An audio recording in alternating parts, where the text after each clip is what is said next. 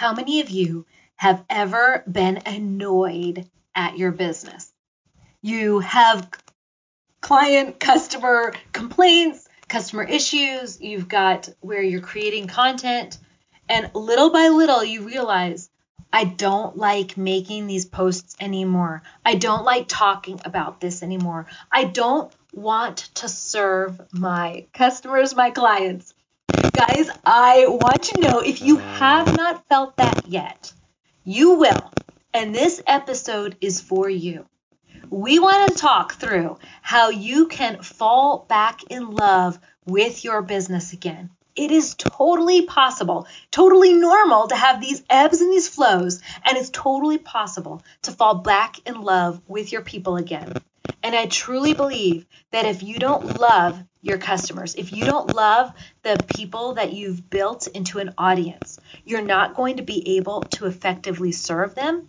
You're not going to be able to sell to them to the level that you and your business could and are meant to. Guys, that's what we're going to be covering in today's episode how to fall in love with your audience so that you can grow your audience and grow your business. Welcome to Traffic Makers. You're here because you're a business owner whose products and programs are meant for the world. You need customers. In this podcast, we cover the hacks, the tips, the tricks to help you grow your audience so you can grow your business. Ready? Let's get started.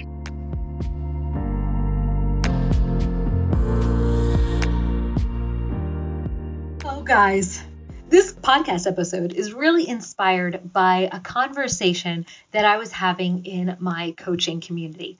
So, if you have been following me for any amount of time, you know that we have our free group, which is called Grow Your Audience. It's free, everybody can join it. And then we also have a paid community. And in that paid community, we do monthly strategy calls, we do hot seats, we do like basically it's like a business coaching community. And during one of those sessions, someone who I love dearly and I know is meant to make a difference in her audience's lives, she was talking about her customers and her clients. And she was talking about them. And basically, guys, to be honest, it became a little bit of a complaining fest. Her audience was complaining about things, her audience was griping, they were giving her feedback, she didn't want the feedback. And guys, we've all been there as we've been growing our businesses. We've all been there, and suddenly we get irritated with our audience that we've built, and we forget why we built the audience in the first place. Guys, in this episode, we're going to be talking about a real life tactic that you can use to fall back in love with your audience. Your people, they can feel if you love them. They can feel if your content is serving them. They can feel also if you're annoyed by them. Your audience can feel if you're like uh, going, pursuing them for a transaction. They can feel that. And when they feel that you love them, well, they trust you back. They love you back. They respond to you. They comment. They engage. When they feel like they're being sold to, or when you're an, they're an inconvenience to you, the store owner, well, guess what? They don't come back, right? Okay, this happens in real life businesses. Um, I don't know if you guys know this, but there's a donut store. I think I've talked in a previous episode about the donut store. My family and I, we have a Saturday morning tradition that every Saturday, or almost every, not every, most Saturdays, we walk the mile and a half to the donut store and we get donuts and then we walk back home. And um, we have donut stores. And believe it or not, there's actually two donut stores. And they're right across the street from each other. And one of those donut stores is the donut store that we went to for years because it was the only one in walking distance in for years and years and years, we went to this donut store. And the owner of the donut store was really kind of snippy. When my kids were younger, um, five year olds, 10 year olds, six year olds, they would take a little bit of time picking their donuts. Now, as teenagers, guys, they pick really fast. I mean, she has her order already ready. They don't care. Like, teenagers will eat any donuts. But when they're five, they want the perfect donut. So they walk up there and they tell the lady behind the desk, the, the counter, what donut they want and then they change their mind and they pick the donut they really want and then they move on and the next kid does the same thing again. Anyways, that donut owner would get so frustrated with my children. You know what that did for me? It made me feel like we were the inconvenience. We were inconveniencing her by purchasing donuts. There's no one in line behind us. There's there's nothing um, nothing pressing, but we felt like we were an inconvenience. So as soon as the new donut store opened, literally across the street, guys, another donut store opened. As soon as that donut store opened, do you know what we all did? We stopped going to the donut store with the lady who was inconvenienced by us. And we went to the donut store where the lady spends five minutes with every two year old that ever walks in the door. And it's just beautiful to see. The, the vibe of the donut shop is just this joyful, happy, sugar coated, sprinkle filled place. That's what we need to be like with our businesses. So, now what's the difference between Donut Store 1 and Donut Store 2? To be completely honest, guys, I think it's the age of the store. Donut Store 1 has been around and been a donut store for 10 years. She's seen every two year old, she's seen every five year old, she's seen all of the kids in all these local neighborhoods grow up in front of her, and she's kind of, she's retire age. She's done with the donut experience, right? She's, she's having burnout.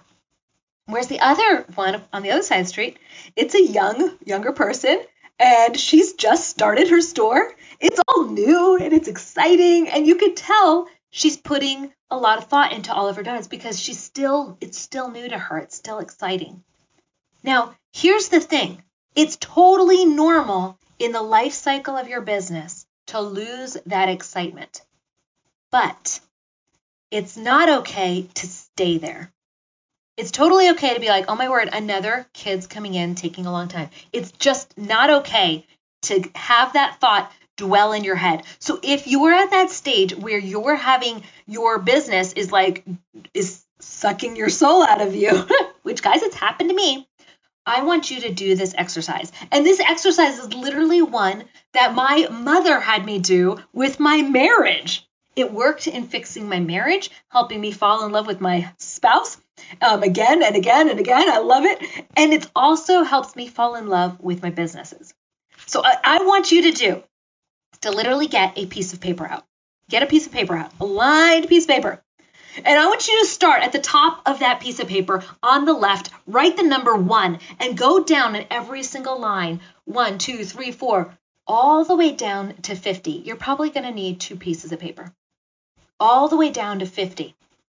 I want you to think of 50 reasons why you love the audience that you're serving why you are the perfect person to serve that audience, why that audience needs you, why you are meant for them. Like, what is it special about that type of person? That you're to serve. What about them gets you excited? What about them is is like the perfect audience for you. What do I mean by that? The lady next to the of the newer uh, um, the new donut shop she has young children. She loves smiles of the young kids. So she would write down the kids smile when they come in. I love making art and I love how donuts are art. I'm a morning person. So I love my business because I'm a morning person. I get to get up 5 a.m. every weekend. I get to get home by 2 p.m. because the whole donut store closes at noon. So I get to do that. I want you, just like the donut shop, to write down what you love about your business, what you love about the people that you serve, why you are the best person to love to serve this audience. As you write these things down, you're going to notice a change happen. And I want you not to come up with 10, I want you to come up with 50. And if you're like me, when you're having those hard moments and you're not loving your business, coming up with 50 is a lot of work. It's hard. I mean, it's hard to come up with 50 reasons why you love your audience.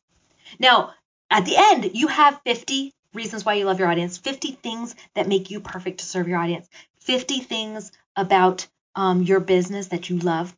Now, when you have that list, I want you to look at it.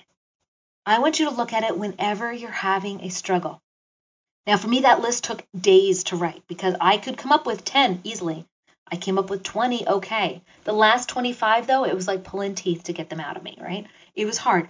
But once I have that list, I have content ideas content ideas that I can post to my profile tell people why I love serving them and why I love my job.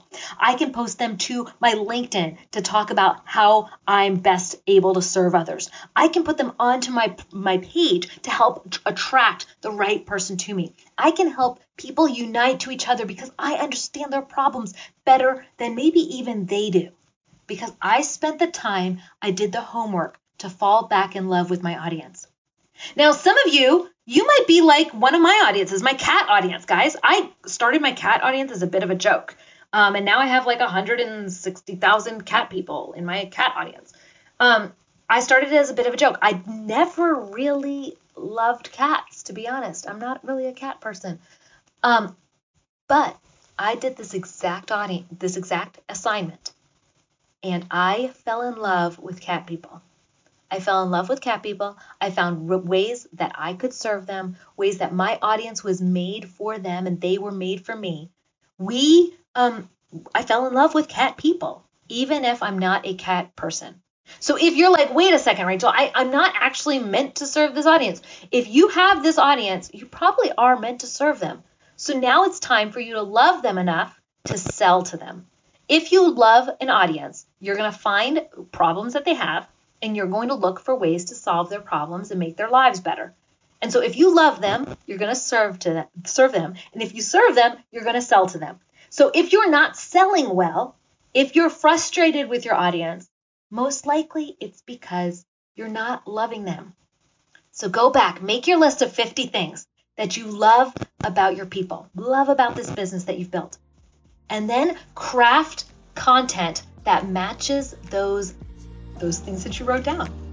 That right there, whenever you start posting those again, you're going to see that your audience is going to respond to you because they're going to feel that you're loving them again. Guys, we know when someone loves us, and we also smell or know when something, someone's coming at us with a transaction ask um, or irritation.